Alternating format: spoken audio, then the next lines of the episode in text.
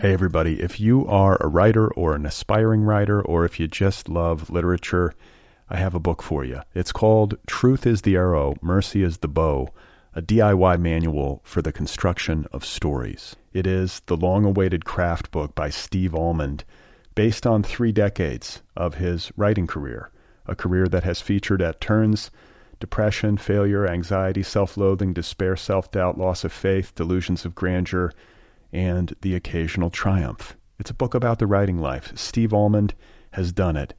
He has embraced it, the full catastrophe, and he has lived to tell about it. The Boston Globe says, quote, This isn't just a book about writing, it's a book about honesty. And Richard Russo calls it, quote, one of the best books on writing I've ever read. It's also the funniest by a country mile. Once again, it's called Truth is the Arrow, Mercy is the Bow, a DIY manual for the construction of stories by Steve Almond, available from Zando. Go get your copy right now, wherever you buy books. Hey, you guys, today's episode is brought to you by Litbreaker. Litbreaker is an online advertising network for book people. If you want to reach book people on the internet, go to litbreaker.com and learn how you can reach book people on the internet by advertising on a bunch of great literary, bookish sites all at once. Or you can advertise piecemeal. You can pick the sites you want. It's very user friendly. Litbreaker.com. This is an advertising network for book people. Go and advertise on it. Oh my God. You are not alone. You have found other people. You and I have a friend in common. Every stupid thing that a writer could do, I've done. I think it's really beautiful. Jesus, dude, what a struggle, you know? It was incredible. You know, it's like your head exploded seeing what was really there. And now here's your host, Brad Listi. Just one person at just one time. Right. Hey, everybody, how's it going? Uh, my name is Brad Listi. This is it. This is other people. This is me left to my own devices. This is you in a semi healthy consumption ritual. I almost forgot how to begin the show there. Did you catch that? I have sort of a pattern that I've adopted that I usually stick to, but I just sort of fell out of it momentarily. My name is Brad Listi. Have I said that yet? I'm in Los Angeles, California. It's nice to be with you. I have a great show for you. Uh, I've got to be quick here. I'm logging shows. I'm in a very compressed time frame. I'm trying to record shows. So if you hear uh, a sense, if you detect a sense of urgency in me, it's that plus the fact that it's very hot in here when the garage door is closed. I'm in a fight for my life. If I'm in here too long, it could end ugly. My guest today is Mike Edison. He's the former publisher of the marijuana magazine High Times and uh, the former editor in chief of Screw magazine. He has worked as a correspondent for Penthouse magazine, for Hustler magazine. He is a, an accomplished musician. He is a professional wrestler. He is the author of 28 pornographic novels and a memoir called I Have Fun Everywhere I Go, which was published by Farrar, Straus, and Giroux. His latest memoir, his brand new memoir, is called You Are a Complete Disappointment. It is available now from Sterling Books. We are going to get right to the conversation because, again, it's 114 degrees in here, and I'm pressed for time. Is that okay with you? Plus, Mike is very interesting. I feel like I've built him up. His biography speaks for itself. This is Mike Edison. His new memoir is called You Are a Complete Disappointment. Yeah, you are a complete disappointment. These were, in fact, my father's last words to me on his deathbed, literally on his on his deathbed, like one of these crazy scenes.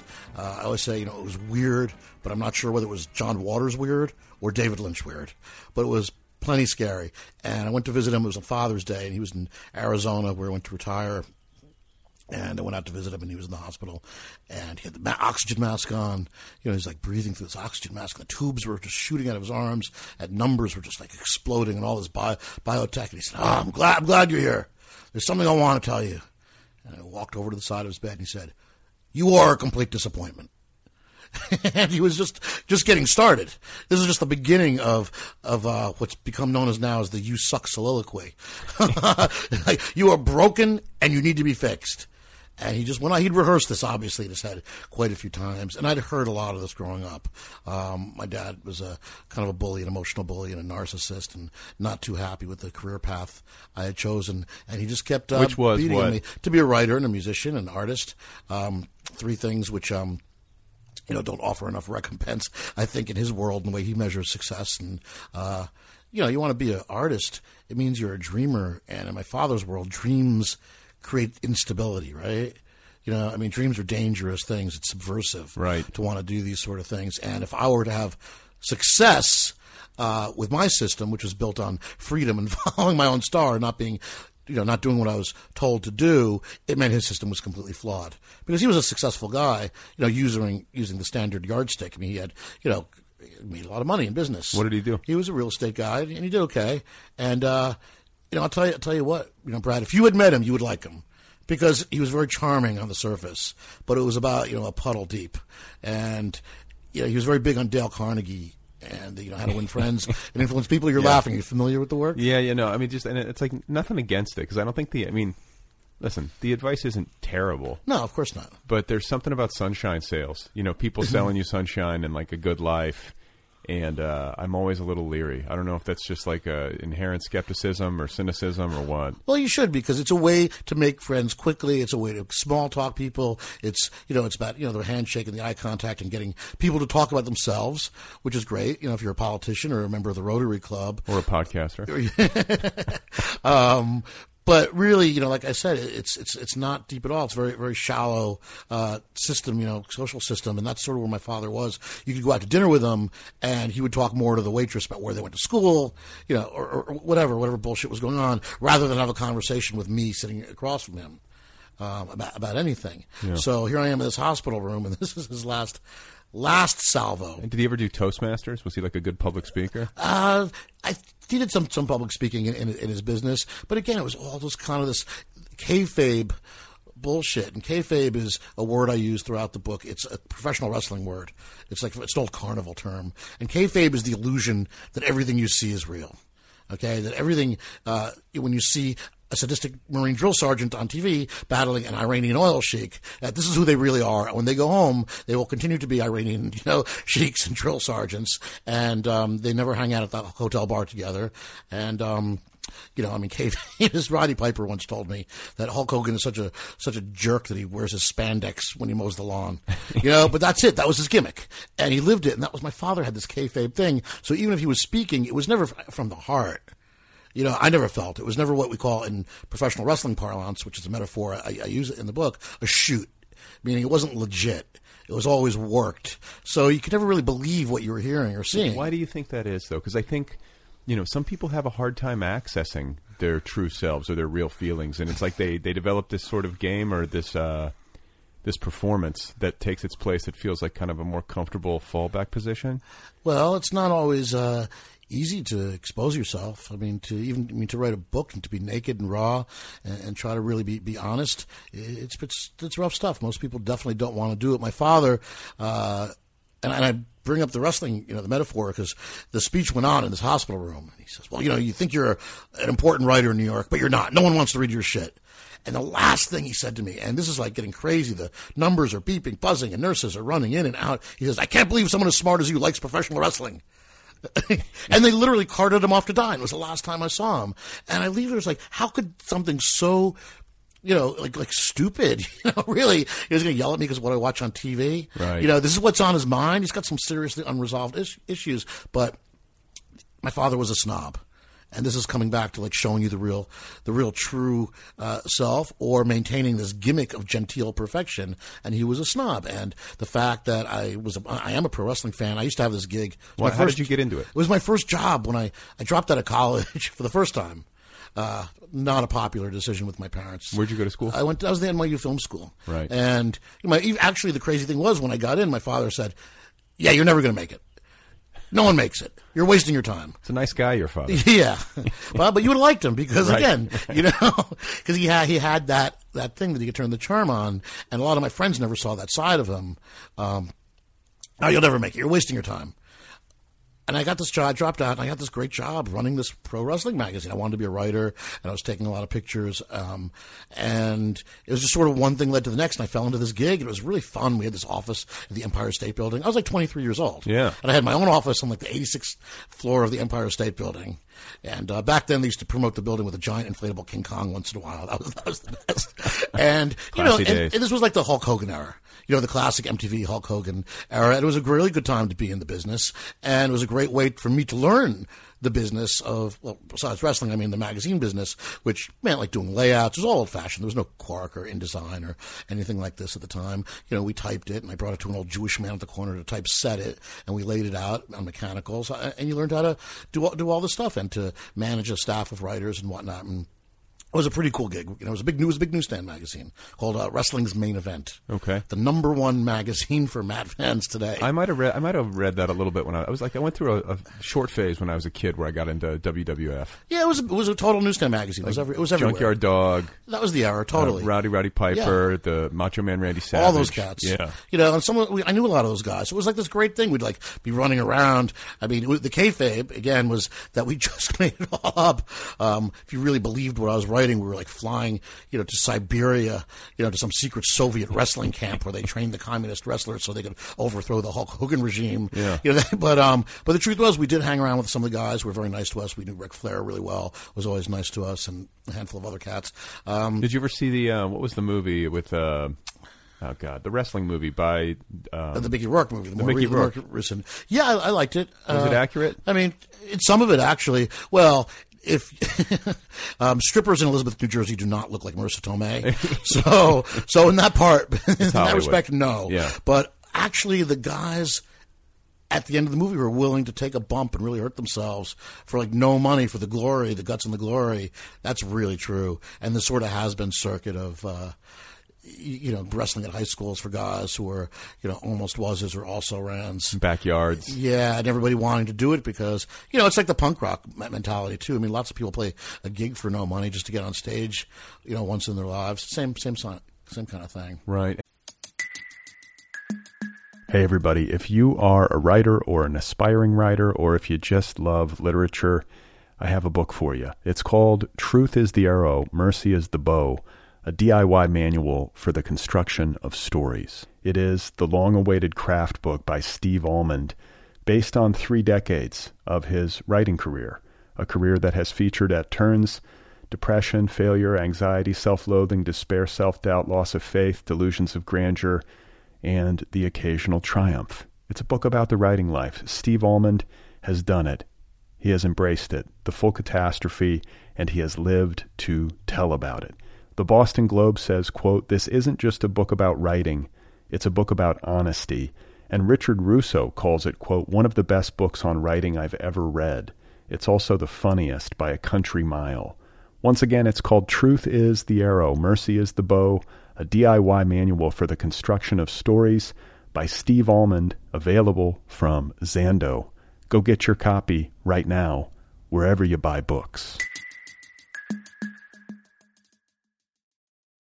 Then did you uh, like you said you were you were learning how to like run a like a room full of writers?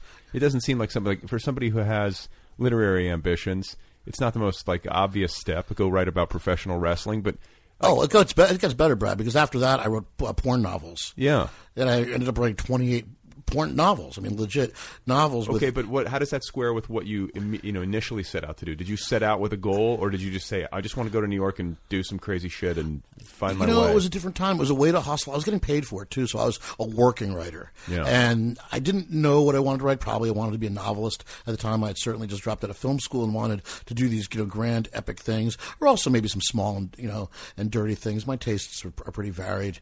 I still want to write a hard, you know, hard boiled detective novel. Maybe one day. I think Thomas Pynchon wrote the one that I wanted to write. Not that I'm in his league, but I like the one he wrote. What, The Inherent Vice? Yeah, yeah. That was kind of where I was headed, and now I'm kind of too intimidated to do my to my to my why own. you should. That's why you should never read anything. Yeah, my own Raymond Chandler, who is uh, definitely my all-time favorite writer.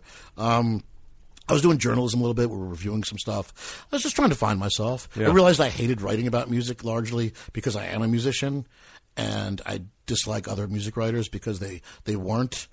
And I didn't want to write puff pieces, and I saw a lot of writing that wasn't actually about music in any way, shape, or form. It's hard to write about music. and like dancing about architecture, right? Yeah. Like like they say. I don't know. I fell into this thing, and it was it was fun. You know, writing about wrestling was really fun. It was totally creative because, like I said, we were you know here we're at the Twenty One Club with Fred Blassie having dinner, discussing his plans to overthrow you know the WWF, and uh, it was good. And what happened? What ended up happening was I went to back to school. I went to Columbia University, and my father said to me, "They're never going to let you in, okay? Because you work for a wrestling magazine, and they're never going to allow that there at Columbia University." He was an Ivy League guy himself, and what they said was like, "Holy cow, you're 23 and you're running this magazine. We think that shows a lot of motivation, and you obviously know how to write." Because I was writing thousands of words a week. Yeah, I know it was pro wrestling, but not Vanity Fair. But yeah, the mechanics are, are the same. it's magical realism, Uh, right? It sure, sure as hell is.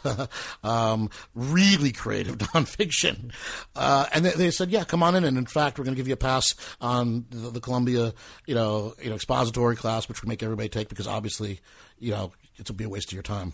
Um, so it was amazing. Not only did I got in, but I got in with like, you know, the golden key. And my, my father was like, it, again, it upset him. Instead of being proud of me for getting into Columbia University, he was upset because it questioned his system of doing things. Yeah, so I mean, like it's not- like a, a man of very rigid ideology or belief about how the world works. not only that, he was a miserable fuck, you know. And I got, I just got to say it because again, if you're screaming at your kid, you know, on, with your last breath, um, about professional wrestling, you know, and I, and listen, I know it splits crowds. I know everyone, you know, that's listening to this isn't, isn't a wrestling fan, but hopefully they're not yelling at their kids because they like comic books or horror movies or roller coasters. Um, I berate my daughter every night for Harry Potter. it's a ritual. I've got all the Harry Potter books right next to my bed. Do you really? I do. Why not? Yeah. Yeah. Someone gave me a couple. I was I, I the flu one time, and someone said, "Here, read these while you're in bed." And, and you know what? I really like them. Yeah, you don't have to justify it. Like they're good. I, d- you know, I don't believe in the, the concept of a guilty pleasure because if it's bringing me pleasure, why should I feel guilty? Right. I mean, Well, and that's why I kind of admire the way that you got into all this because I think sometimes people start out with like really lofty ambitions and they have this very high-minded view of where they're going to go, and they, um, and I'm, I could be speaking about myself, you know, to a degree. Um, I didn't go out. I think if I could do it over again, I might just jump in and get my hands dirty more. And it sounds like that's kind of what you did. You just you just went for it and just tried stuff. it made sense, you know, just once, just just just to go, and you know, of course, it's always easier to, uh, you know, uh, beg forgiveness than ask permission and all of that. But I, I felt really good that I was a working writer. I had to work. I had to keep the lights on. I had to pay the rent. I'm, I'm always, you know, honestly very suspicious of uh, pe- people who wear writer on their sleeve but really haven't done anything. Because as I've been, you know, writing smut, writing for Screw, writing for Hustler, writing, I wrote, I wrote enough penthouse letters to put a down payment on my apartment, and I have nothing against poetry. You know? Yeah. Uh, but I, I was paying the rent, and yet the weird thing was I would be getting sideways looks from other writers, and this is me with the big air quotes, right? Yeah. Because they didn't dig what I was doing. My first book was on Farrar Straus Giroux, like one of the greatest writers imprints, you know, in the world. I was very proud of that, and um, I know my editor, who's a total rock star, uh, Denise Oswald, and she's great. Um, she said.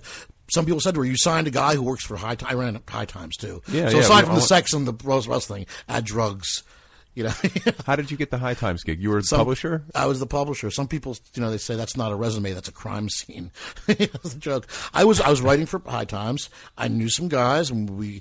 Uh, I'd been writing a column for Screw magazine, which was great. Al Goldstein was was a mentor to me, a true First Amendment hero. I mean, a guy who did real time for free speech issues. Um, you know, not you know, unlike that Queen Hefner who likes to put on a, a good picture, but talk about gimmicks and kayfabe. There's a guy who's living the gimmick, you know. um, but uh, I, I met somebody, and I think some of the guys from Screw played poker with some of the guys from High Times, and we were at a party, and it says, "Oh my God, you should write for High Times. We know you. You know, everybody knows you, Mike. You should write for High Times." And it was great. In fact, my editor at the time was John Holmstrom, who started Punk magazine. Uh, John's a pretty celebrated uh, cartoonist, and you know, did the covers for the first Ramones records, and turned out to be a big wrestling fan. he, goes, he goes, I know you. I saw your picture with Sergeant Slaughter, and I was like, "What are you doing reading that magazine?" You know, it's like John, you're you know, you're, you know, you're 30 years old. uh, but he's like, "No, no, I love wrestling, and, and I and I love that crazy stuff you write. You should write for High Times. I'll set it up." So so I did, and I became friends with those guys. The crazy thing is. And this is all my, my first book. I have fun everywhere I go, which which was the FSG book. Um, was when I got there. I'd, been a writer, and then somewhere along the way, I left. I moved off. I lived in Spain for a little while. Was playing in my rock and roll band. I'd been a business journalist for a little while. You know, somewhere along the line, I got some real chops. I, I knew, you know, how to run a magazine, and uh, I knew how to deal with an advertising department and ed- other editors and illustrators and the art department and whatnot. And they said, you know, they were kind of headhunted me to be the new editor in chief. They needed someone to run the magazine. It's very chaotic over at High Times, as you can imagine. can, is everyone is everyone baked? fucking stoned. It's like it's like herding cats over there. It's like Um, but I'm actually glad to hear that because it's it would be it would be disappointing to hear that like actually no, it's a really sedate place. People don't even smoke. Well, the problem is it's like Groundhog Day for one. So like every day you have the same meeting again because no one can remember the meeting they had the day before. The first line of, of my book, I find it for where I go is. The next person who suggests putting Bob Marley on the cover is going to be looking for a new job. And, and they can't really crack down on people smoking on the job if it's high times. I mean, Well, that's the problem. I, I did, I was told to, and I sort of got myself into a bad spot because my corporate bosses, the people on the magazine, said, You got to tell people to stop smoking weed because, well, you, well, for one, we got a complaint from a pregnant woman on the floor above. And that's that's bad. Okay, that's a lawsuit you're not going to win. Yeah. you know, and and she's going to end. Her kid's going to end up owning High Times, right. And the people in High Times just didn't get it. No, we're High. Times. You know, we do what we want. You just can't smoke pot with impunity anywhere you want. Especially, you know, ten years ago, the world was a different place. yeah. and, by the way, I feel like high times should be applauded for helping to normalize uh, cannabis. Uh, listen, I'm really proud of my uh, experience and history with, with High Times. I mean, being the publisher of High Times magazine, this sort of outlaw magazine, it's a culture and a voice that I thought definitely needed to exist, and not not just exist. It needed it needed a shot in the arm at the time. I was really really proud of it. Um, you know, sales were kind of flagging when I got there, and you know, honestly, people there are kind of stoned and they're not really deadline oriented. and I went from being everybody's friend when I was a writer to being like like a fascist when I became the boss. Like with like, but like that. Like I didn't even like walk to the You're door. the that man, said dude. they were like, "You're the man now." Yeah. right. Which makes which and and because you were one of us, it's worse because now you're a crypto fascist. Yeah. like what the fuck are you even talking about? It you know, I'm just trying to sell some magazines. Um, Well, you know, and it's like this is the thing about uh, you know pot uh, decriminalization and legalization that I've heard said, and I agree, is that you know it's great that that uh, Washington, Alaska, Colorado, Oregon, uh, hopefully California in November, Mm-hmm. you know, but these early states that do it, they got to get it right because if they fuck it up, and if like five year olds are eating weed candy and then it's not going to That's right. progress. So it's you know I feel like there's a responsibility that goes along with it to get it right and to make sure that like we act like adults about it. I agree 100%. And it's got to be a slightly slow turning of the wheel, you know, to, to, to get it right. But on, on the other hand, I mean, I always, oh, what about the kids? What about the kids? Well, we have lots of things that, that aren't kid friendly in the world. Booze. I mean- you know, you, you, name it. It's like, I mean, yeah, whatever, dirty magazines. What about, about power tools? I, I mean, of course it's not for kids, and of course it's our responsibility to keep, you know, drugs and electric saws out of the hands of toddlers. Yeah. Uh, like be a parent. Um, but I'm surprised because people used to say to me when I was running High Times, "Do you think pot will ever become legalized or in your lifetime?" And I always thought it would be kind of like de facto criminalized, like people would just stop prosecuting it because they realized the war on drugs was just this horrendous thing that the, the human price was way too high, that it was a failure. But to actually legalize it, I just couldn't imagine a politician uh, saying oh yes, let's turn off the drug war on drugs because the opposition will always say, you see, he wants to give drugs to our children.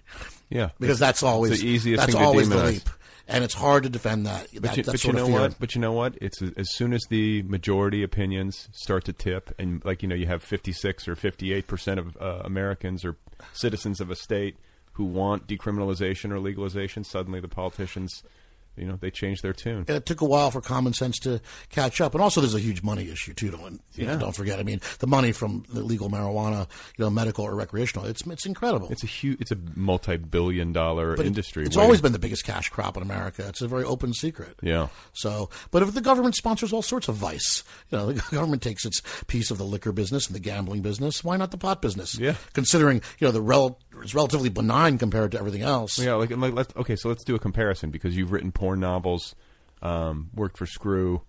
Yeah, it you was know, fun. so like, My favorite job ever. Okay, so but feelings about porn because porn, I think you can make a, pr- a pretty persuasive case that it can have a really corrosive effect, like especially internet porn.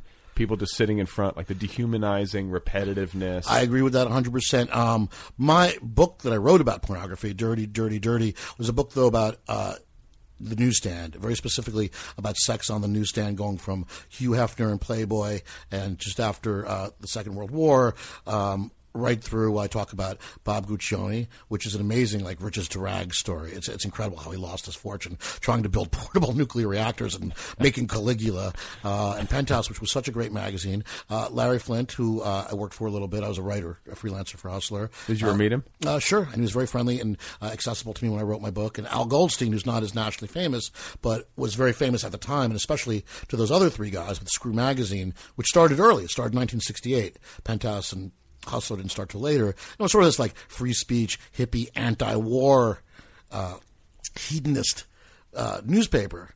Uh, which which was great. And Al was this very outspoken, loud Jew, and you know, you know, chomping on a cigar and screaming at everybody. Very very smart guy. I was I was just just enamored of him. So that book sort of goes from Eisenhower to Clinton, and that's sort of when the internet started to happen, and this internet porn sort of knocked every you know everything off the newsstand because you know look there are no pic- new, nude pictures in Playboy now, right? Yeah. uh, which which is which is insanity. And Penthouse is out of business, and uh, Al Goldstein died penniless. Goldstein died penniless. Larry Flynt's the winner because he's still got the building over there in Wilshire Boulevard with his name on it. Right. but it's not from the magazine though. What's it from? He- like the, the merchandising, the he, licensing. well, he was smart. He saw the internet coming. He was one of the, he was smart. He saw it and he adapted and started producing very high quality pornography for the internet and charging people for it. It's not that expensive, really. If it's like you know, if you're paying five dollars a month or even ten dollars a month, if you got a few hundred thousand people subscribing, it adds up very quickly. Sure. But he saw it coming. He knew that print was going to be a dinosaur. And it was going to like die in the tar pits, you know, and, and that was it. He also has a casino. That's right. Larry. So Larry's a business guy.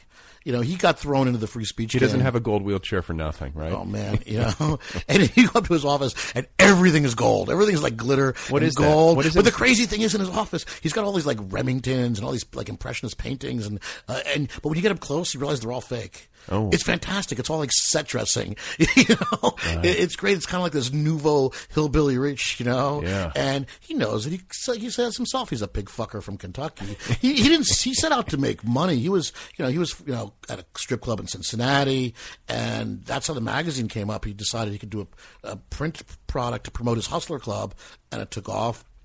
Of course, it really took off when he had printed the naked pictures of Jackie Onassis, which had been in Screw first, by the way. Yeah. Um, but he was the wrong guy to pick with when they came after him on free speech and obscenity uh, trials. This was not a guy who was educated. This is not some guy who was, you know, you know, really waving the flag like that until they picked on him. And that's when he said, fuck you. No way you can't tell me what I can and cannot read. Tough And guy. he stood up. Very tough guy.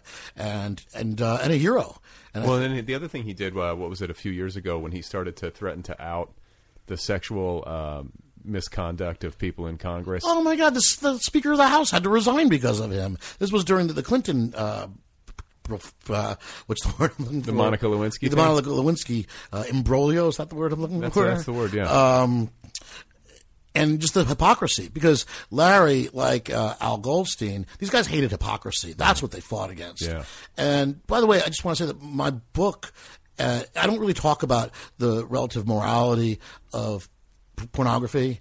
Or I don't try to view it through a feminist lens, or try to put it in context. It's just it, it's an is. It's an American fact of life, and what I write about is just how much sex we can handle as a society, just how much free speech we can handle, and it's a very weird uh, place, America, right? Because we, we seem to really love sex, but like we, we fear it and yet run towards it, you know, or Yeah, embrace it and run away from it at the same time. it's a complicated relationship. It is, you know, and uh, I think hopefully we're. I, I don't even know.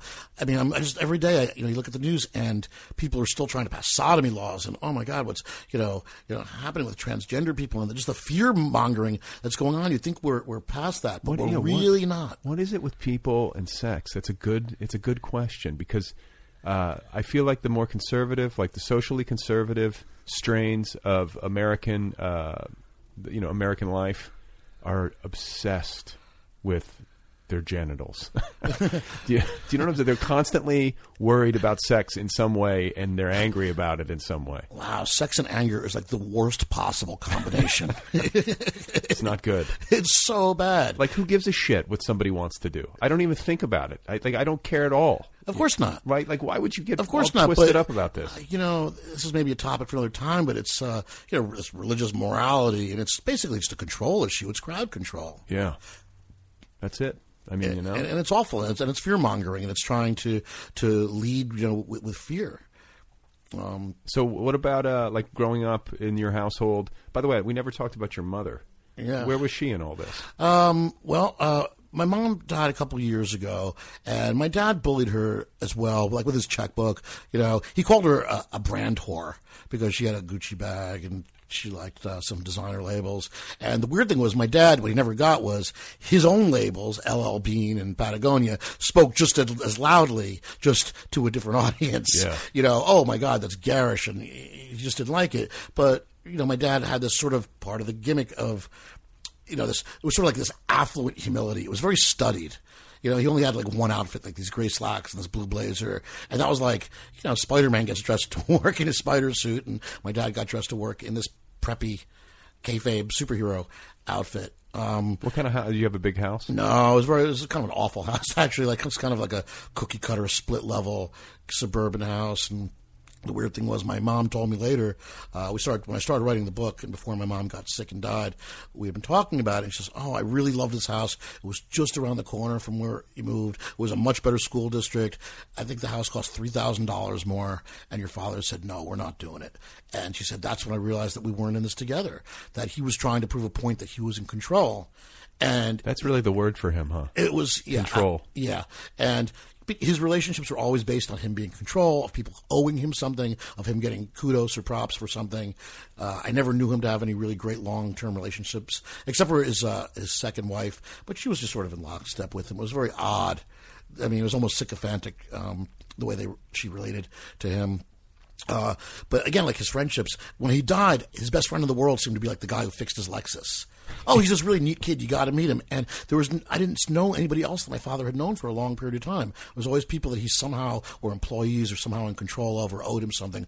Or on the other side, somebody who was much more affluent than he was, and which he could somehow, you know, use, you know, for his sort of social climbing aspirations. Okay, and then what about his childhood? Like, do you know where this comes from? Did you spend time in therapy, or did you Oh yeah, I mean, oh yeah. So how do you how do you get to the bottom well, of it?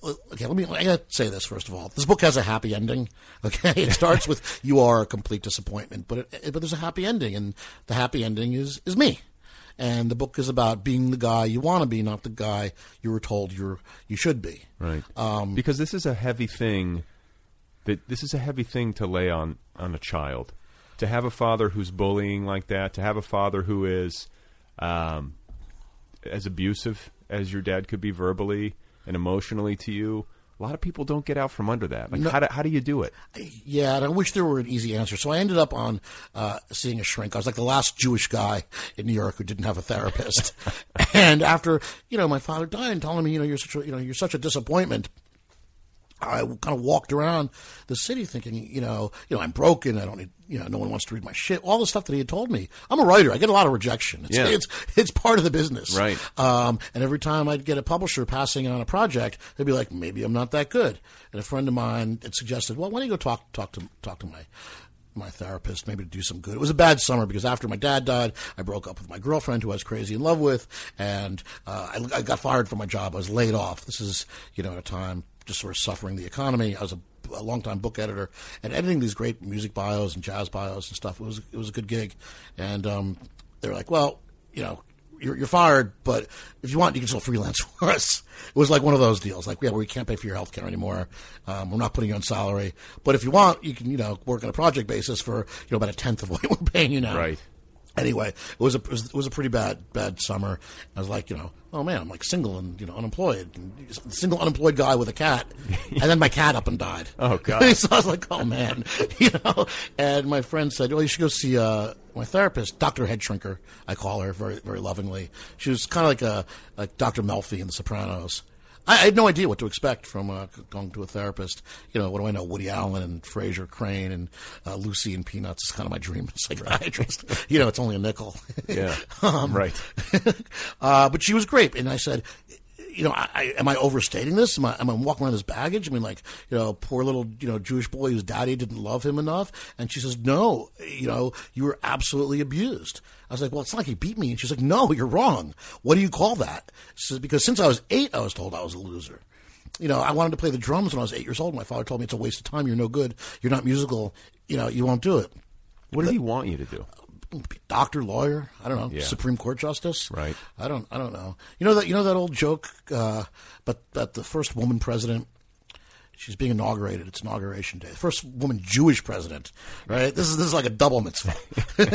and she's on the steps of the Capitol being sworn in, and her mom is in the front row in the audience. And she turns to the guy next to him and says, "You see that woman up there on the Capitol steps? The one with her hand on the Bible?" And the guy says, "Yeah." And the woman says, "Her brother's a doctor." right. so What is it with eh, people want their kids to? My dad's dad wanted him to be a doctor. Like I guess it's just a safety thing. It reflects well on the family. You- My brothers are my one brother's a very successful Wall Street guy. My other brother's a lawyer. Listen, my dad has a hard time with the narrative of and how was he with them? Was he better with them? re- emotionally remote but kind. okay. You know, But because you were like the ne'er do well, you were the one who strayed from the path that he had set out for you. and the firstborn, and I was definitely like the largest moving target. You know, within firing range. So But I- the firstborn's usually the one who is the do-gooder, right? Like the straight, the straight arrow. That typically, what happened? that, that what happened? what what happened? You know, I just followed my own star. I don't know. I'm, my story's not that weird. I mean, I heard a rock and roll record when I was a kid. There was a big '50s revival thing going on with American Graffiti and Happy Days and all, all this stuff. And I heard Chuck Berry, and I was like, "Oh my God, this is what I want to do." As I, it was like one of those moments, and. Lots of people who love rock and roll have that moment. They heard the Ramones, they heard whatever it was. They heard James Brown, uh, you know, the guys in Led Zeppelin heard Eddie Cochran. You know, the Beatles heard Little Richard. I mean, everybody has that that that moment. And mine was listening to Chuck Berry, and you know, during a '50s revival, which quickly led to the harder stuff, namely the Ramones and the Sex Pistols and whatnot. But I'll tell you what, I mean, within a few years, I had my own punk rock band, and we were opening for the Ramones. You know, and we were suddenly playing in Berlin and, and Rome and Paris and Tokyo, and all these things happened. My father was like, "You're wasting your time. You're no good at it." I'm like, "Dude, you know, someone just sent me tickets. We're going this week. We're going to Seattle and New Orleans and Austin, and then we're going back to Europe to do Spain. No, it's a waste of time. If you're any good, I would have heard of you." I'm like, dude, you're a 50 year old guy. I'm a 22 year old in a punk rock band. Where would you have heard of me? I mean, under what, what circumstances would our worlds possibly intersect anyway? Right. You're just going to have to take it on faith that this is working out okay. yeah, I'm going to Spain. You know, and when. I started writing books, and I said, "Man, right? No one wants, no, no one's going to publish it. It's a waste of time." And then I got this deal with FSG, and it was a, it was great. You know, for about five seconds, that was the next big thing. Um, no, not going to happen. What really hurt goes, I'll bet you right now it's not going to happen. I'm like, you're going to bet money against me? you're, you're going to put right? It's like, it's like, wow, that's that's fucked up, dude. Yeah. You know. So how do you work through this though? I want to get like, ah. like, how do you find some peace? back to back to Doctor Head Shrinker. Yeah. Well, I mean, I say in my book, you know, yeah. First of all, I had to. It was it wasn't easy. I had to find compassion for my father. I had to realize that he was a tragic figure. That if there's anybody who's a disappointment in this relationship, it certainly isn't me. Uh, no matter what I've been told or gaslit into believing. Uh, and that's you know, and I had to learn forgiveness, which is not easy. I'm not saying you wake up one day and say I forgive, and I talk about it a little bit in the book, and you know about you know, I mean, I mean Christians are very big on forgiveness. They give it out like you know Halloween candy. Jews not so much. We haggle over everything. Buddhists have their own way of looking at it. But for me, what I had to realize is that to forgive my father, it wasn't for him. It was forgiving him wasn't f- for him. It was for my benefit. Yeah. Because when you untether yourself from this sort of anger, the kind of anger that I was carrying around, suddenly he's not in control. Being angry with him put him in a position of control still. And the weird thing with him saying to me on his deathbed, you, you are a complete disappointment. I mean, he was punching down at me. He wanted to have the last word. He wanted to show me that he was still in control. But walking around without this anger, you know, it's freedom, it's bliss. And that's what you know this book is you know about in a lot of ways. It's about uh, remembering to be happy and choosing happiness. My parents were miserable because they didn't choose happiness. Somehow they thought there was uh, you know an acceptable alternative to this. And they lived in fear you know fear of fat and fear of salt and fear of carbohydrates fear of spicy food fear of you know liquor fear of being silly you know or frivolous you know less you know less they appear less than adult in public i mean my whole life they told me grow up grow up I'm eight years old. Give me a break. You know, you know, you know well, when are you going to grow up? I don't know. you know, I'm eight years old. I'm still working on You it. know, let's let's check back with me like about the same time next year. Yeah. I'm still working on it. But even at eight years old, say it's not about growing up. It's about evolving. What kind of parents did they have? What kind of grandparents did you have? my father's parents were real cold. He came from a little bit of privilege, uh, Boston society, and they were Jews who wanted to be wasps.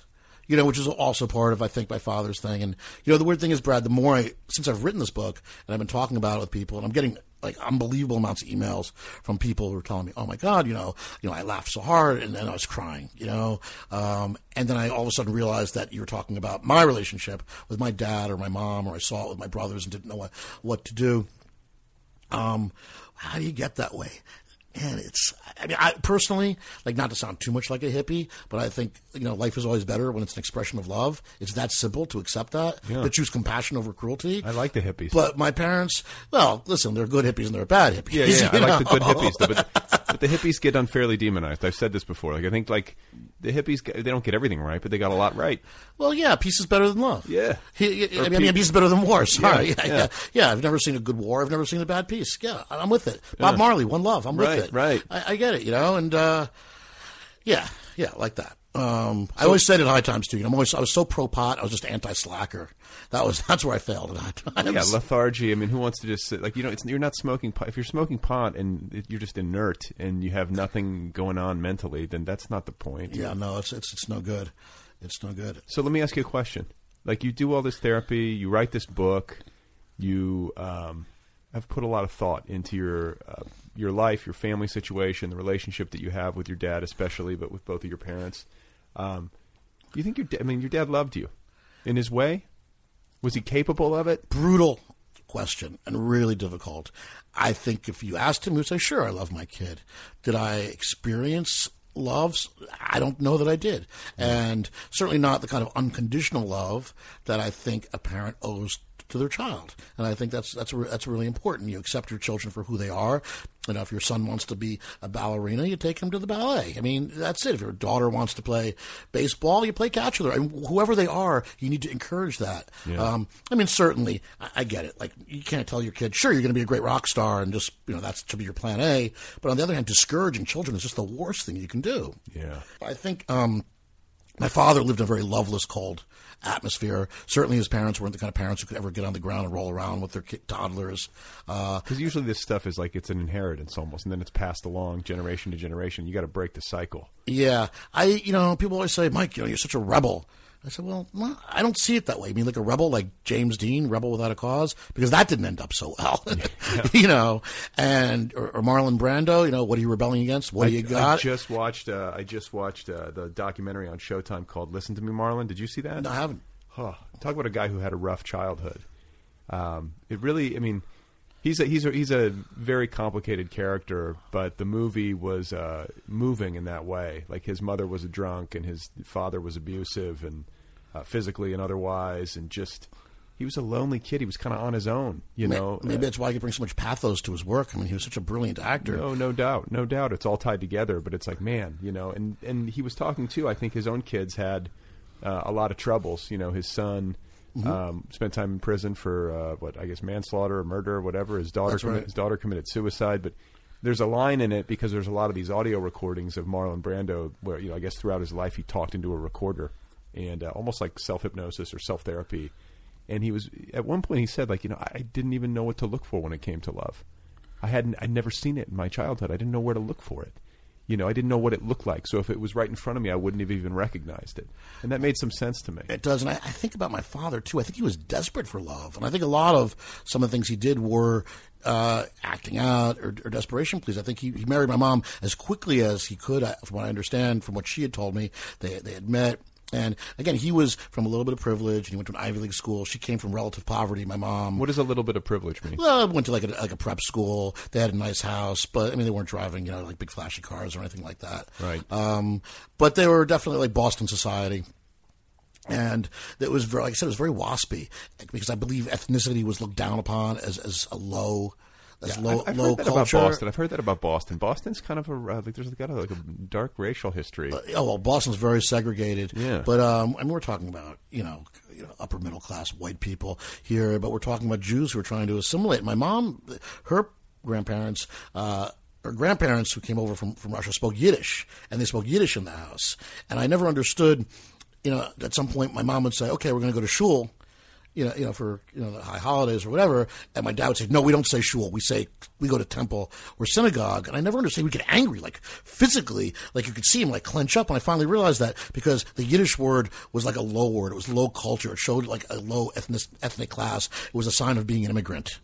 You know, where my dad tried to hide that at all possible you know times. Yeah, no, my dad. Uh, my my last name is Sicilian, and my dad, when he was a kid, um, you know, his his father spoke Italian. His grandparents definitely spoke Italian, and I was always like, uh, "Why- God, why didn't we ever learn Italian? That's a shame that we let it die. And he's like, we couldn't speak Italian. They didn't want us to. Right. They wanted to assimilate. They wanted no. They didn't want anybody hearing them speaking Italian. And I, I don't know what it is. I mean, I have no. I get asked this. I mean, but I embraced it. I, I love Jewish culture, and uh, if not actual Judaism, I like the Marx Brothers. You know, and I like Al Goldstein and Abbie Hoffman. You know, and, and the Three Stooges. There's a lot to like. there's a, there, there's a lot. There's a lot there. You know, and but I want to know about it, and uh, I throw the Yiddish around. You know, there's a lot of In my book because that's I'm from New York. I mean, it's what way we speak. Sure. Uh, but my father always avoided it. Well, I think that there's something to, generationally, you know, that changes. Like the more assimilated you get, the less it matters if you use those words, maybe. Or But the sad thing is, I, my nieces and nephews will have none of that. Yeah. That they won't get it at all. And, uh, I mean, it's also partly this time where everything's flying by so quickly that everything's starting to look the same. You know, that's, a, that's a bummer, isn't it? The, just the total homogenization of like city to city. That there, are, I mean, I feel like New York has some character, but I feel like there are a lot of cities in America that just sort of one could be the other almost. it could be in New York, it's being drained out of New York City too in a, lot of ways. Uh, it's, it's just sad, but everything's moving so fast. Um, was it Paul Virilio? It's one of these like French new wave thinker cats that was talking about uh, the concept of velocity and, and cultural velocity. And the metaphor was, well, if you're driving down the road and you're in a horse and buggy, you see everything that's happening. You could actually say hello to people. You see every blade of grass. If you're driving in a car going, you know, 60 miles an hour, you see much less. Everything's a blur. And all of a sudden, if you're on an airplane and you're going, you know, flying from Atlanta to Los Angeles, you see nothing. And that's the way information is coming at us right now, where there's no time to see even a blade of grass. And what are young kids, like my niece and nephew, who are post millennial, I don't even know what the fuck they call that anymore. But uh, they they don't know who Bugs Bunny is. They've heard of him, but they haven't seen it. I'm like, oh my god, this is like this is like the worst thing that ever happened. They've never, they don't know anything about the Marx Brothers. My God, will they ever? I was mean, talking to people too. who were in their 20s who said, who had never heard of Penthouse magazine, had heard of Playboy, but had never actually seen a copy. And then I told them, well, there are no more nude girls in it. And they're like, yeah, whatever, I guess I missed that. And one day, these these same people, when they grow up and have children, are going to bemoan the fact that their children have never heard of like YouPorn or whatever the hell, you know. it's dark times. it, it, it's troublesome. I mean, you know, talking about going to find Aretha Franklin record at, at a record store, man, I had to take a train. I had to go to the store. I was 14 years old, you know, which took maybe just a little bit of chutzpah to walk around Midtown Manhattan trying to find the record store to talk to the old hippie who knew the soul music because I saw it on TV and I had, had no idea what I was looking for. Find the record, get back on the train, come home, put it on this Victrola thing that I had, and literally watch the record go around. you know, while this like crazy music, you know, came out of it, it was like this. It was unbelievable. It was mind-boggling, and it really it had so much value to it. I had so much invested in it at that point also. And now it's like I want to hear something. You push your push a button, and kaboom, punk rock button. You know, Beethoven button. You know, wh- whatever it is. I need to you know read the Communist Manifesto. Not that anybody even would, because no one reads it anymore. But whatever you want, it's right there. You don't have to go to the library. You don't have to discuss it with a friend. And because it's so quick and free, it has no inherent value. So, oh man, I really want to hear Muddy Waters, and you put it on, and you can decide in the first note that you don't like it. Yeah. Because you don't have to give it a chance. And, and you know, and, and, and like yeah, and then the the track by track musical ingestion, where you're listening to things song by song instead of like, taking in an album as a whole. That is a bummer. and the way, yeah, it, everything is. It's no one's got time or patience for everything. Everybody's in a in a rush. I mean, I don't want to sound like some luddite because I'm not. I, I love the technology. The technology is amazing, but it's not. But it's the technology is supposed to help us, and what it's become, I believe, is is crippling us. You know, I mean, like like our iPhones are supposed to help us, you know, but it's like it's a prosthetic at this point. You know who uses prosthetics? You know, disabled people. Yeah. Okay, use a prosthetic when you're missing a leg. What would happen if someone took away your iPhone? You would feel crippled. Yeah. You know, it's not supposed to be like that. Well, that's that's the irony of this uh, this communication technology is that it's you know it's supposed to be bringing people together and making it easier for us to communicate, and yet it seems like people are more isolated. and yet I keep on writing books. Yeah. I don't know what the fuck I'm doing. Well, but you know, it's it's uh it's a, it's the antidote. It's the, it's the slow food to the fast food. Yeah. Um, yeah, you know, it's, it's funny. Actually, I'm part of the slow food thing. I do my own podcast, Arts and Seizures, it's called, on uh, the Heritage Radio Network, which started uh, started as sort of as anarchist food radio network based on the old slow food model in Italy. And we always say, though, the important thing to remember about slow food is the slow part happened before you cooked it. Right. you know, it's slow food is not about cooking for eight hours. Slow food is making sure you have good ingredients that were cared for. Right. You know, Yeah, Um, makes sense. and that's that's important. And You've books, done, I don't know. You've done a lot of shit. Done a lot of shit, dude. I got no regrets. Yeah. I mean, I'm really happy with the way.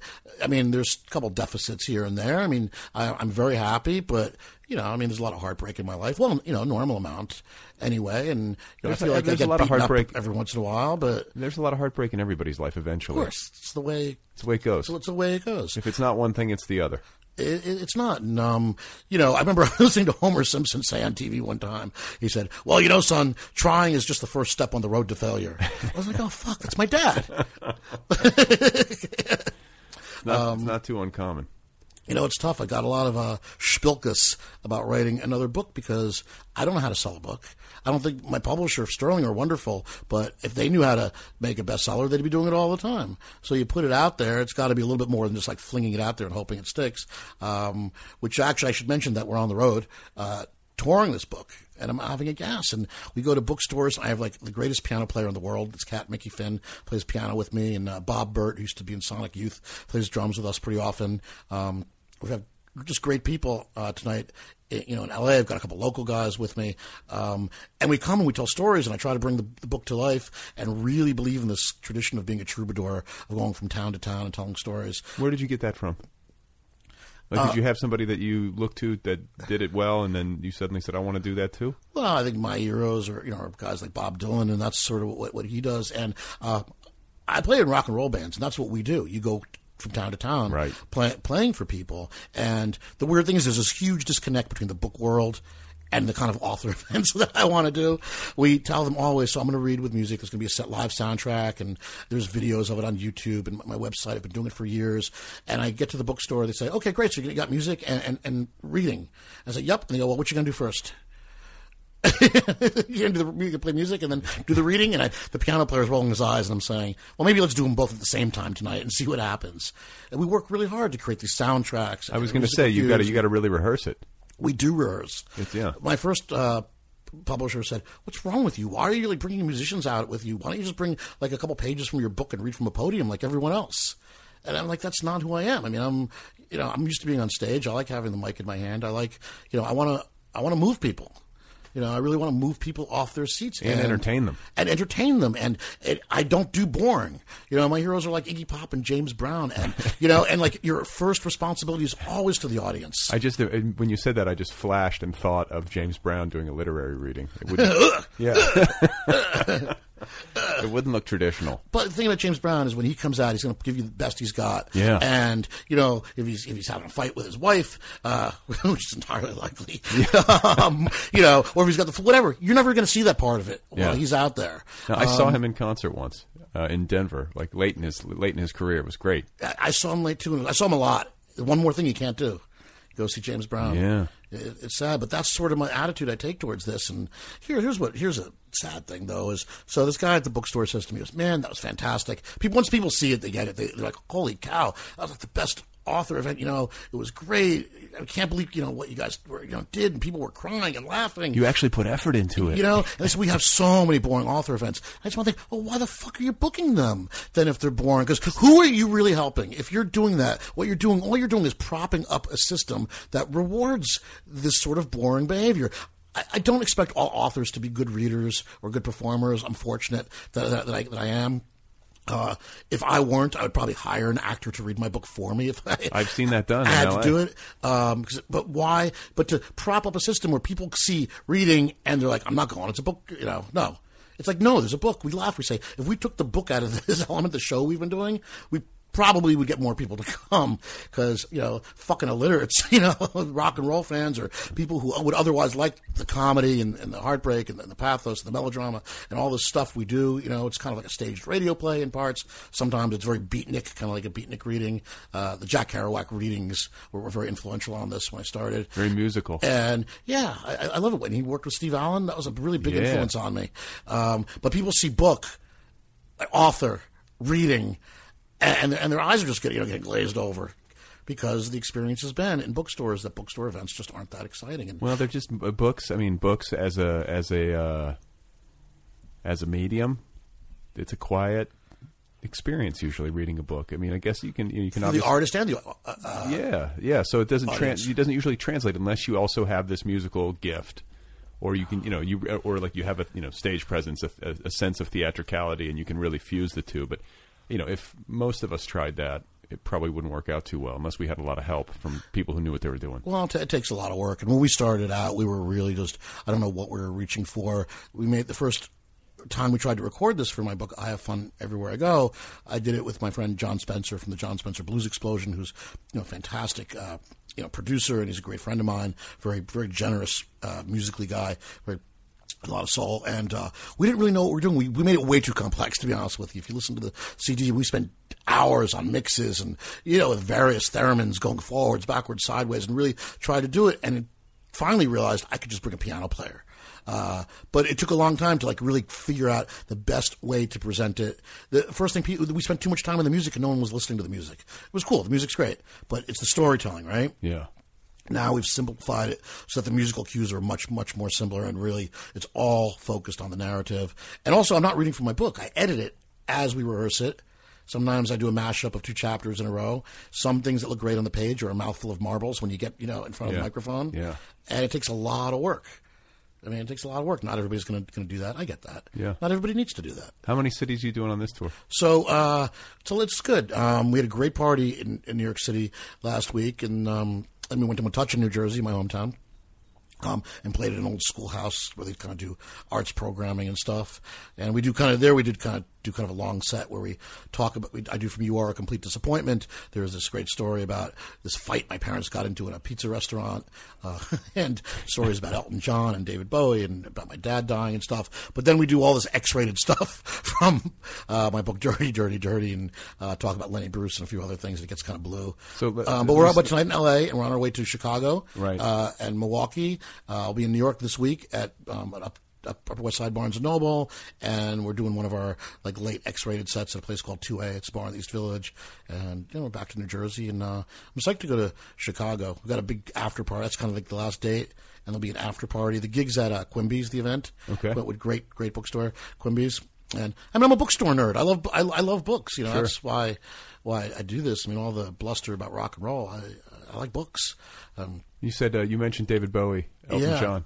What, what do you? What kind of stories are you talking about? Well, well, um, one of the stories I, I caught I caught a frisbee at a David Bowie concert.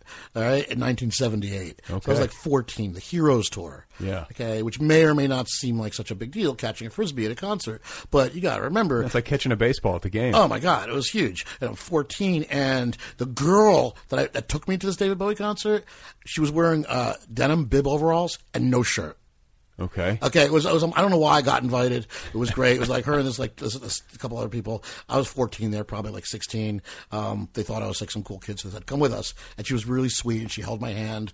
You know, you know, it, it was great. And you know, there were beach balls flying, and the frisbee comes, and you always want to think that you can, you know, be cool enough, and you know, David Bowie threw it. no, no, no, Oh, no. Just oh, like before oh. the before the concert, you know, Oh, okay. people throw frisbees and beach balls through the arena. You know, a giant cloud of smoke. You know, I don't know. Do people still do that? Uh, it's not quite the same. Sometimes, yeah. it doesn't feel. It used to feel like an event. A rock concert, you know, in 1978 was an, was an event. It was a real happening. It was a real gathering of the tribes. I mean, all the girls were dressed up for David Bowie with hot pants and glitter and platform shoes and you know tight Diamond Dogs t-shirts, and even the guys had the Aladdin Sane makeup on. It was it was a big deal. So I, I caught the frisbee and really wanted to impress the girl who was wearing the overalls with no shirt. And I was going to fling it back across the arena, uh, but the guy next to me takes the frisbee from me and he turns it over. He says, "Wait a second, dude!" And he pours out this like giant pile of white dust. Okay. right? So I'm like, okay. So we all snorted a line of this dust, and then I flung the frisbee across the arena at Madison Square Garden. And let me tell you, throwing frisbee across Madison Square Garden, the big open arena, it's it's fantastic. Oh, sure, it's this yeah. utter feeling of freedom. Especially when you're like you're high on And, cocaine. and especially when your head's yeah with like these amphetamines like and David Bowie's about to start and I always remember that though as one of these great crystalline moments of growing up because it was really about living in what I call the extreme present. I mean you could not be more in the moment, you know, than right there with that frisbee and that dust. And that and David Bowie and that girl. But you know, but never mind the girl and the dust and Bowie and the frisbee. Which what my father never understood was that living in the moment was so important to being happy. He lived in so much fear of of looking silly. He lived in fear of the future so much that the future became the enemy of the now, and he was no longer able to have fun. And uh, that's why I always quote Bill Hicks, who said, "If you're living for tomorrow, you're always going to be a day behind." Yeah. That's some deep shit, dude. I feel like that, that's like kind of like a mic drop moment right there. You got you take it where you find it. David Bowie, you know, you know. And it was a good show. Oh, you kidding? The Heroes Tour was amazing. It was Did you hook up with that girl after? no chance. No chance. No chance, But dude. she- I was 14. She held. Oh yeah, you were 14. I'd like to know where she is now. you did cocaine when you were 14 years old. yeah, that was the first time. I don't think that was actually cocaine. I think that was kind of, you know, back when it was speed, but then speed was a different kind of thing too. Yeah. You know, it was more like Drugs have gotten like think- biker crank. It was sort of like, okay, I'm wired. This is cool. It's like no uh, dose or you know, something. you know what? You know, part. I always say, okay, methamphetamines are not the problem. Okay, you know what the problem is? Oh. Daytime television. Okay. Okay, because if you're going to be tweaking in your trailer and you're watching Judge Judy and the Price is Right, it's like no fucking shit. Your brain's going to fall out. Your teeth are going to fall out. It's bad. But if you're doing speed, see, speed is not an activity. Speed is what you do while you're doing something else. Okay, like. Speed is good for driving trucks across the country. Sure. Speed is good for winning wars. Speed is great for playing the bass in Motorhead. Yeah. but it's not an activity. It's what you do while you're doing something else. yeah. Certain activities are not. They don't uh, jive. Yeah. LSD is an activity. Yeah. you do a lot of LSD. I, I was enthusiastic in my youth. Yeah. Do I do a lot of LSD? You know, I, myself, I've been in the funhouse and the psychedelic shack a few times. Yeah. Has it ever? Did it? Uh, like, did you, did you have a drug experience, or is there a particular strain of drugs that had a, like a, a big impact on you, or bigger than the others? Well, I'll tell you, I think smoking pot certainly did. And the first time I smoked weed when I was like, you know, 14 or so, uh, it was definitely doors of perception. It was really that thing. I mean, getting high and going to see Monty Python and the Holy Grail for the first time. I mean, it, it was a revolution in my mind. Where, you know, being stoned and listening to Jimi Hendrix. I know it sounds like a cliche, but it really was great. And acid was really good when I was a teenager. It was like, whoa, you know, I got it all figured out. Now if I can, ah, shit, I forgot it. um, when I lived in Spain, I mean, I, I wrote about this in my books. I'm very open about it. Uh, you know, it's not a prime mover in my life anymore. I mean, whatever I was doing in Spain, I didn't sleep for three years. There was so much cocaine. but that's that's where I was when I was in my 20s, playing in a punk rock and roll band in Spain. Well, sure. You know, I'm not, I'm not that guy anymore. I am that guy. I just, uh, you know, fell in love with something else. Yeah, which is writing books. I like writing books. You, get- you got more in you. I like, yeah, oh yeah. What do you do? Are you working on one right now? Um, I work. Uh, I'm supposed to be working uh, with my friend Joe Bastianich, the restaurateur. I worked with him on his book Restaurant Man, and uh, I'm supposed to be going to Italy uh, June to work on a new book with him. I kind of I kind of ghostwrite a couple food You got a lot of you got a lot of friends too. I feel like you know a lot of people. you know, if, if you're not a bully, you're not a prick, you know. uh, and you know what's great? You know what's great? You know, you play in bands your whole life. That's a lot of playing nice with others. You, you learn to form these long lasting, like a marriage. relationships. Yeah. yeah, you know, sure you fight sometimes, but the idea is that you have to play well with others. You have to be, you know, on the team. Um, and, and that, that's okay. You know, I mean, I'm I'm not one of these guys who gets jealous or angry when I see my friends becoming successful. It's like I root for my friends. Yeah. I, mean, I hate it when mediocrity is rewarded. That always kind of sucks. But I, I root for my friends, and that's you know, it's part of the secret to success, I guess. I think so. Uh, yeah, I, I never get the uh, oh my, you know, my friend. Like, what, what's the Gore Vidal quote? Gore Vidal, Every, every time a friend of mine succeeds, a little part of me dies. Yeah. That's not. I don't. I don't get that. I always thought that was one of those German philosophers, and I had looked it up. It's like, oh, Gore Vidal, fuck. I mean, I think there are people who are like that, and he was probably one of them uh, since he said it. But uh, you know, that's a brutal. That's a brutal way to be. Yeah, yeah, it is. And with my dad, I think every time I was successful, he somehow took this as like a swipe at him. Uh, you know, because he didn't, the kind of success that I had was certainly not the kind of success he could trot out at a cocktail party and brag to his friends. Oh, look, my kid's, you know, you know, the publisher of the Dope magazine, you know, or my kid's in his punk rock band. You know, he's playing in Tokyo this week, which I think is pretty hot. But um, the weird thing is, even my, no matter what it was, I could not catch a break. I came to classical music very uh, later in life hopefully it's not very late in life. I, I think I got a ways to go. I hope so. Um, but I kind of discovered like like classical music like when I was like 40 years old in my late 30s. I sort of it came to me in a very weird way. I was watching Jackass, one of those Jack, you know, the movie, Yeah. right? And there's Like a Johnny hu- Knoxville? Yeah, yeah, Johnny Knoxville. Yeah. and huge like bombastic symphony on the soundtrack, and I, and I was kind of stoned. I'm like, that's awesome. I got I got I got to make a note to listen to more big bombastic symphonies. Yeah. You know, I'm just so sick of loud electric guitars, and I'm a big jazz fan anyway, so it wasn't that much of a leap from like Duke Ellington to Mozart, really. So I went out and I bought all these Mozart, you know, stuff and tried to figure that out because that's you know a real real can of worms, you know, to try to sort out what Beethoven to buy. You know, I mean, sure, maybe, oh yeah, the Ninth Symphony, but there are like 4,000 versions of it. Yeah. Um, and I slowly and I figured it out. I got into it, and you know, and then I hustled a gig writing for one of the local arts papers, like uh, doing um, review coverage of the classical music scene in New York. Um, really more like previews for upcoming stuff at Carnegie Hall and the New York Philharmonic. And they loved me because I was writing about it in rock and roll terms. And I, I talk about this in You Are a Complete Disappointment, where I'd be talking about Mahler, but it would, I'd sort of be talking about like, you know, why Mahler rules and Roger Waters sucks.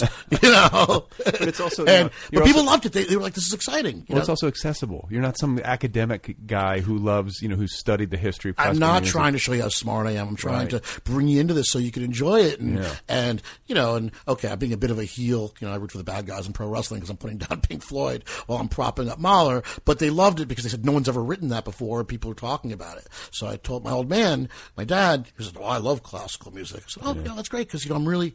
I'm, I'm really, really into it now. And he says, well, it's a very expensive hobby. First, first of all, like, like you can't be part of my club, right? It's too expensive. You can't afford it, which is a weird thing. You can't afford to what? Listen to the radio?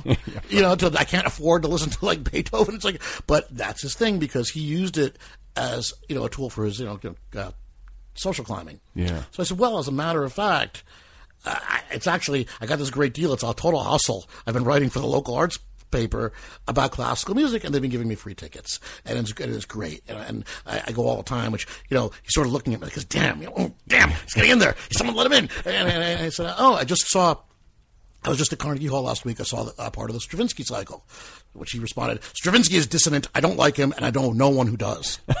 it's like, man, I can't win. Could not catch a break with that Right? guy. I said, well, you know, Beethoven uses a lot of uh, dissonance in, in his music. I'm thinking specifically um, the, the third, fifth, seventh, ninth symphonies and the later string quartets, plus also certain parts of the uh, blah blah blah. Right? I mean, you know, he's like, no, Beethoven is not. It was no winning. You know? Yeah. I mean, there was just no winning with the guy because you could not join his club. And I, this was though, you gotta understand, Brad. This me telling that to my dad was not me showing off or whatever. It was really trying to say, look, here's some common ground that we can talk about.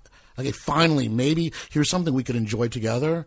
Because a boy does, you know, for all the jokes I'm telling him, for all the bluster, a boy does want acceptance from his dad. Of course. And you wait your whole freaking life to hear him say, son, I'm proud of you, or that's wonderful. Uh, wow, you wrote a book. You know, that's, that's, that's great. Oh, shit, yeah. That- that's great. Oh, man, you know, your, your, your band's going on, on tour in, in, in Japan. You know, that, that, that's great, you know? You snorted cocaine off a frisbee at a Bowie show. I know it's awesome, right?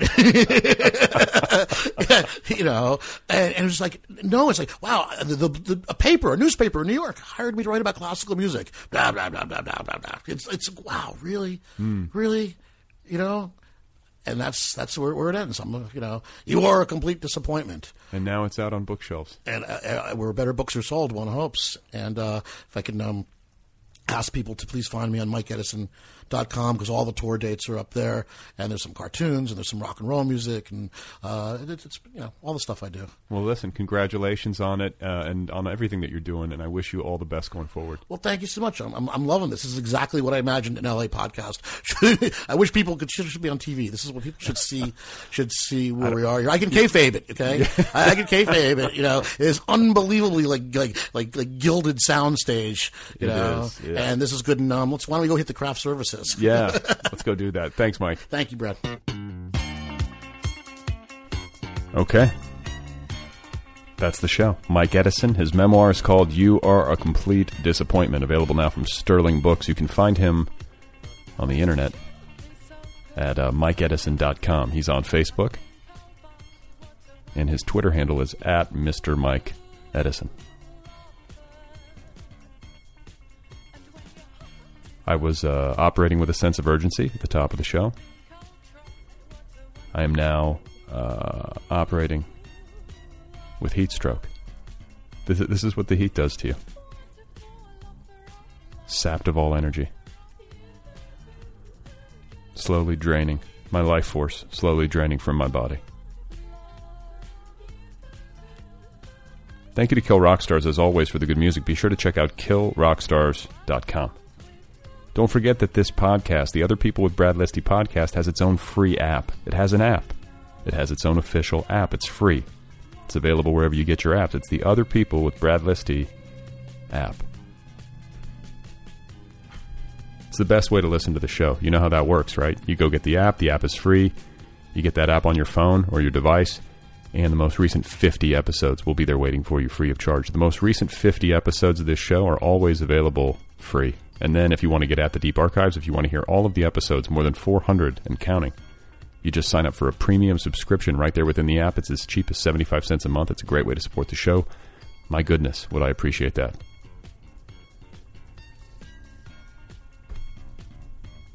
If you want to email me, the address is letters at otherppl.com.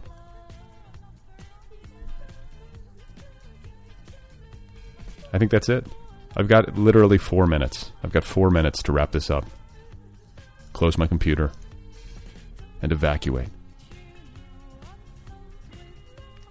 Four minutes left before I lose consciousness.